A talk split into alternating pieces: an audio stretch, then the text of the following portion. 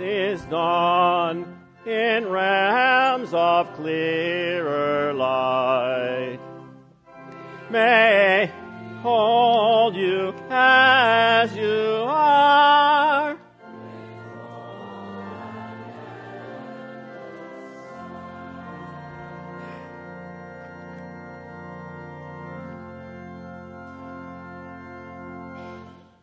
those of you listening to us on the internet, to the men and women in our armed forces, wherever you may be, to our members and guests here at Beautiful Savior Lutheran in Milwaukee, grace be to you and peace from God our Father, from our Lord and Savior Jesus Christ.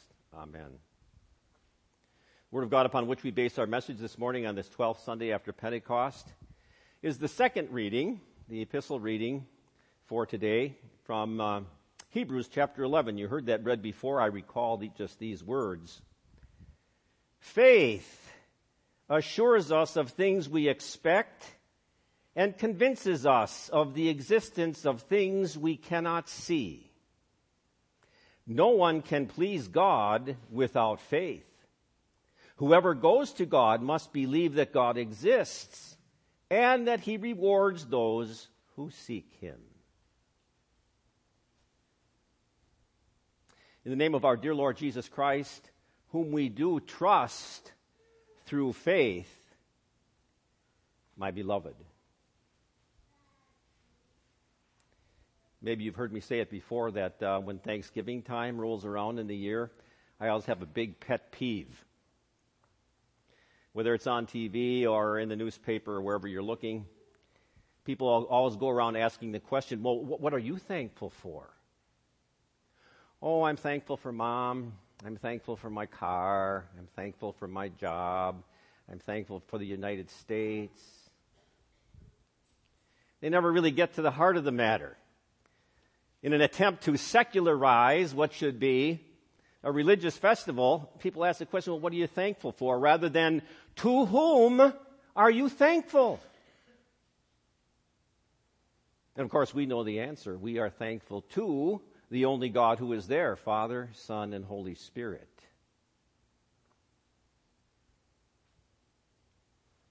You know, we're living in some hard times right now economic, political turmoil, terrorism, you name it.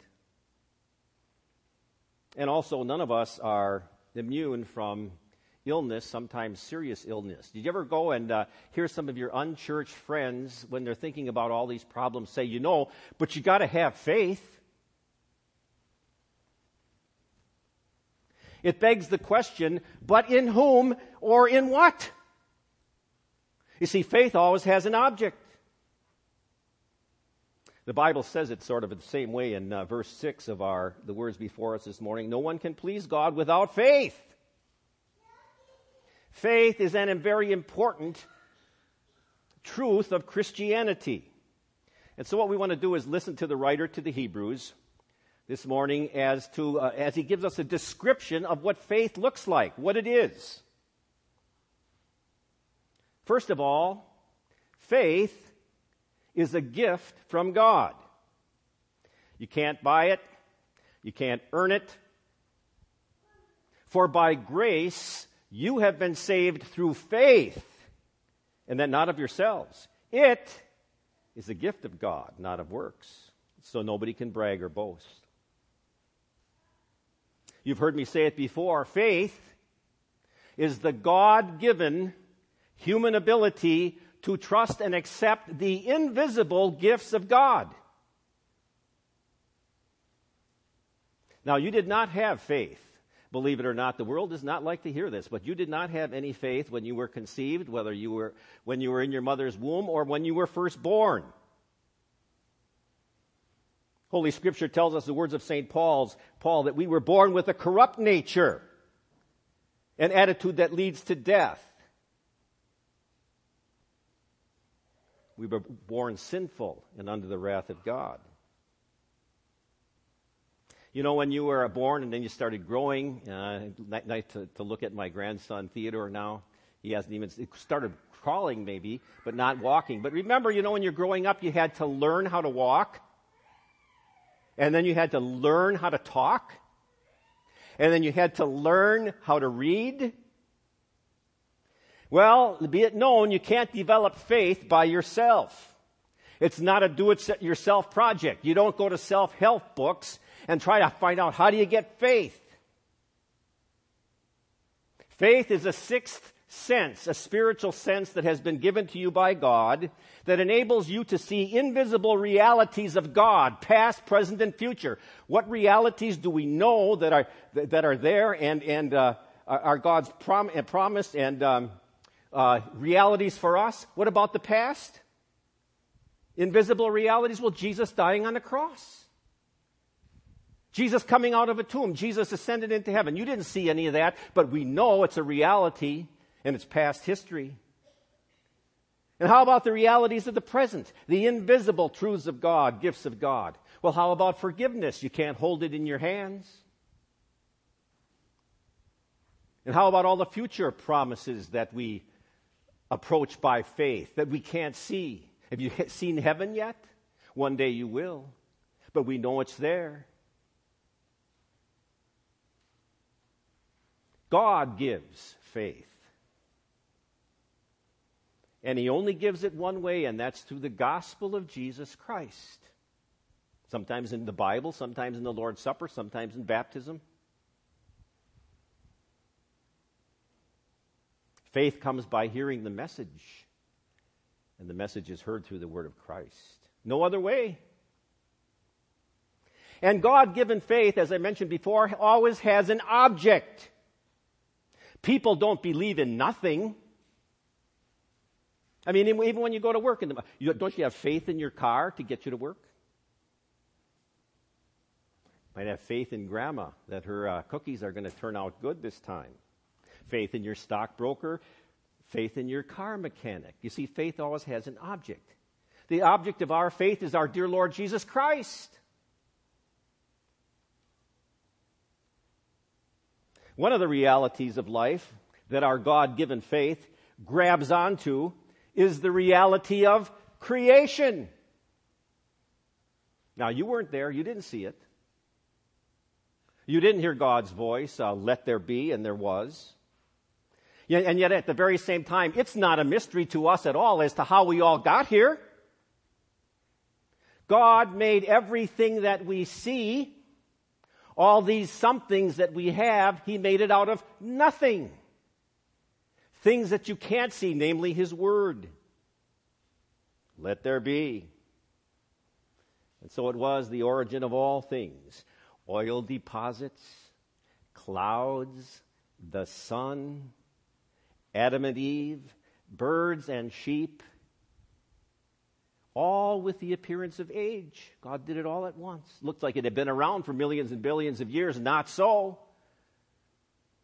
Finished it all in six days, rested on the seventh. Therefore, what we also know by our faith in Jesus Christ is that evolution is a lie. And don't let anybody ever tell you that the theory of evolution is science. It has nothing to do with science. Science has to do with observable phenomenon. Nobody was there when the world began. At best, the theory of evolution is philosophical speculation, an invention of man. And of course, we know why people want to believe in evolution because if you believe in evolution, then there is no God, and then you're not accountable to anybody. No Adam and Eve, no such thing as sin. All the problems that we have in the world is sort of, you know, we're trying to get this evolutionary defect out of society.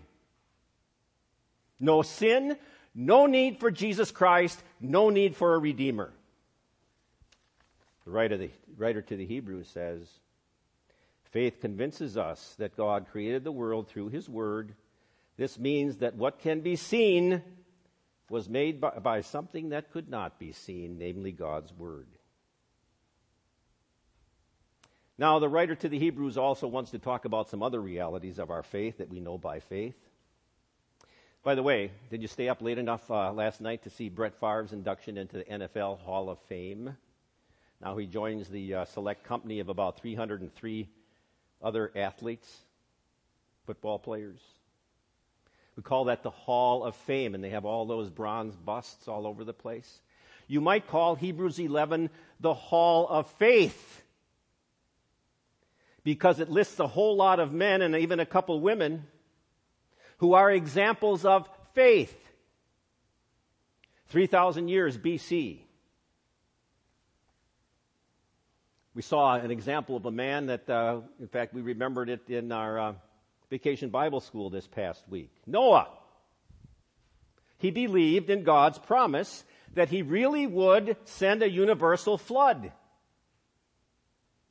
That God's anger is so great that he would really send a, a, a flood that would uh, be universal, cover the whole globe. And by the way, uh, that's why you find fish fossils on mountaintops. Well, how did it get there? The Great Flood.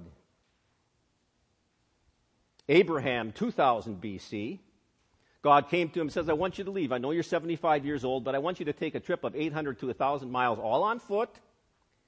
And I'm going to give you a land and I'm going to make you into a great nation. Abraham didn't have a son.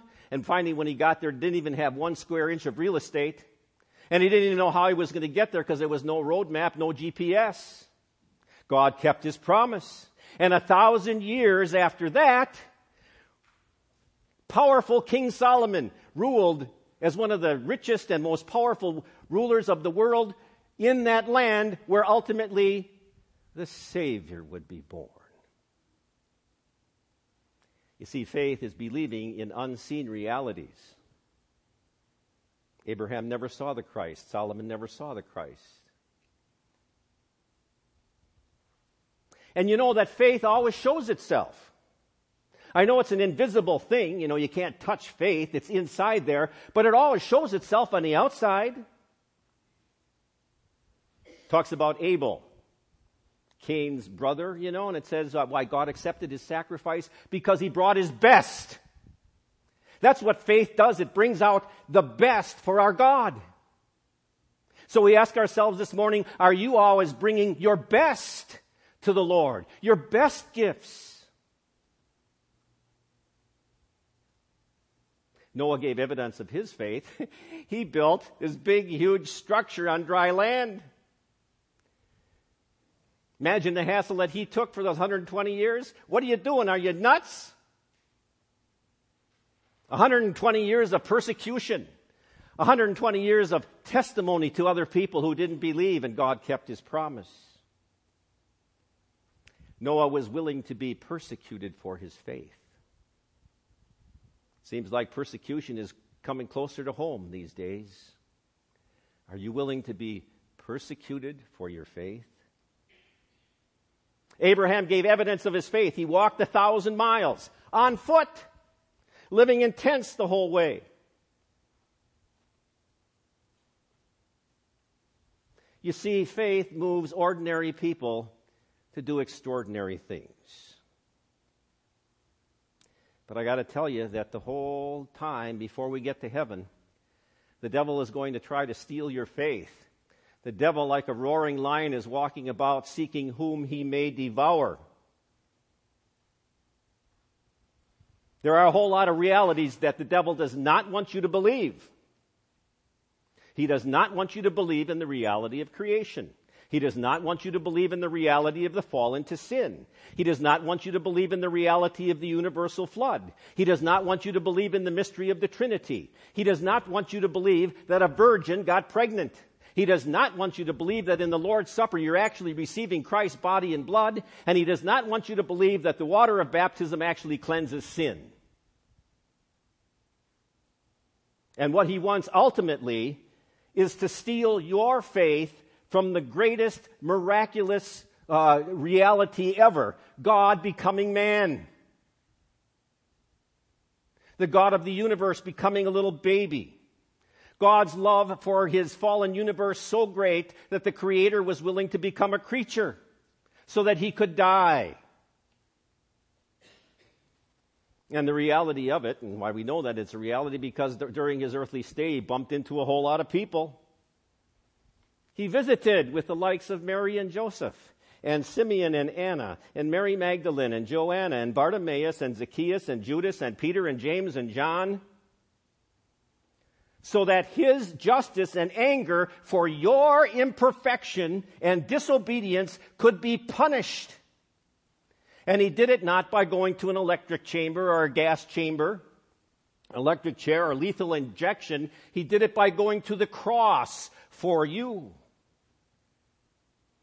And once it was all finished and he was dead, he miraculously took his life back once again so that he could say, I am the resurrection and the life. Whoever lives and believes in me will never die.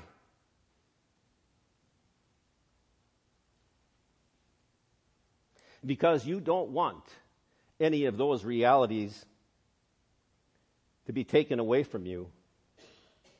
That's why you've come here once again this morning for the strengthening of your faith. To strengthen your faith along with your fellow believers and look around and say, I'm not the only one believing this. All these other people are here too. And the only way, possibly, that you can keep your faith strong is by continuing to follow the direction that Jesus gave to Martha. We heard it a couple weeks ago. You only have one thing needed. There's only one thing needful.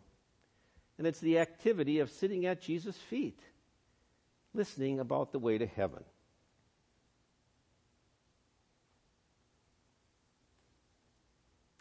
And the reason that it's so important is, you know, God's Word only gets into our soul and to our heart in a couple of ways by your ears, by your eyes, goes into your mind, and into your soul. Cut yourself off from your Word, Cut yourself off from the nutrition that feeds the soul. We want to continue to hear God's word as Jesus tells us, I am the way, the truth, and the life. I am the bread of life. I am the good shepherd. It's as simple as listening to the message that he asks you to believe, and the message itself has the power to strengthen faith. Did you ever think of that? He wants you to listen to the message that he asks you to believe, and that message itself strengthens your faith.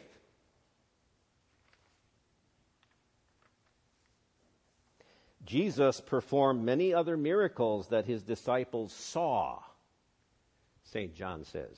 Jesus performed many other miracles that his disciples saw, realities.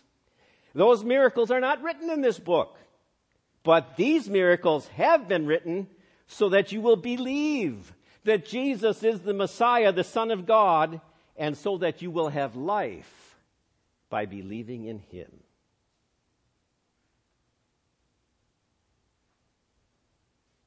Living in a chaotic world, terrorism, political, economic turmoil, unrest.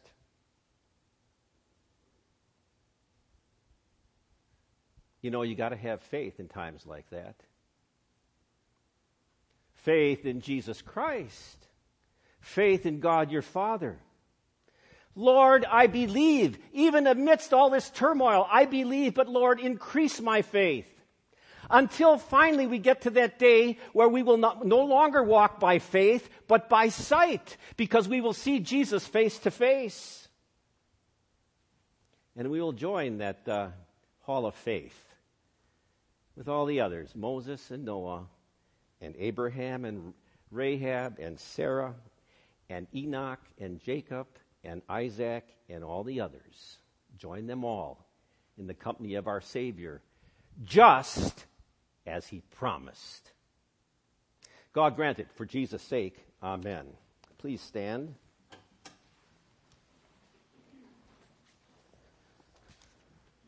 The peace of God, which passes all understanding, shall keep your hearts and minds through faith in Christ Jesus. Amen. We confess our faith this morning in the words of the Nicene Creed. I believe in one God, the Father Almighty, maker of heaven and earth, and of all things visible and invisible, and in one Lord Jesus Christ, the only begotten Son of God, begotten of his Father before all worlds. God of God, light of light, very God of very God, begotten, not made, being of one substance with the Father, by whom all things were made, who for us men and for our salvation came down from heaven and was incarnate by the Holy Spirit of the Virgin Mary and was made man and was crucified also for us under Pontius Pilate. He suffered and was buried. And the third day he rose again according to the scriptures and ascended into heaven and sits at the right hand of the Father. And he will come again with glory to judge both the living and the dead, whose kingdom will have no end. And I believe in the Holy Spirit, the Lord and giver of life who proceeds from the Father and the Son, who with the Father and the Son together is worshiped and glorified, who spoke by the prophets. And I believe in one holy, Christian, and apostolic church. I acknowledge one baptism for the remission of sins, and I look for the resurrection of the dead and the life of the world to come. Amen. We take this time now to gather our tithes and our offerings and our connection cards.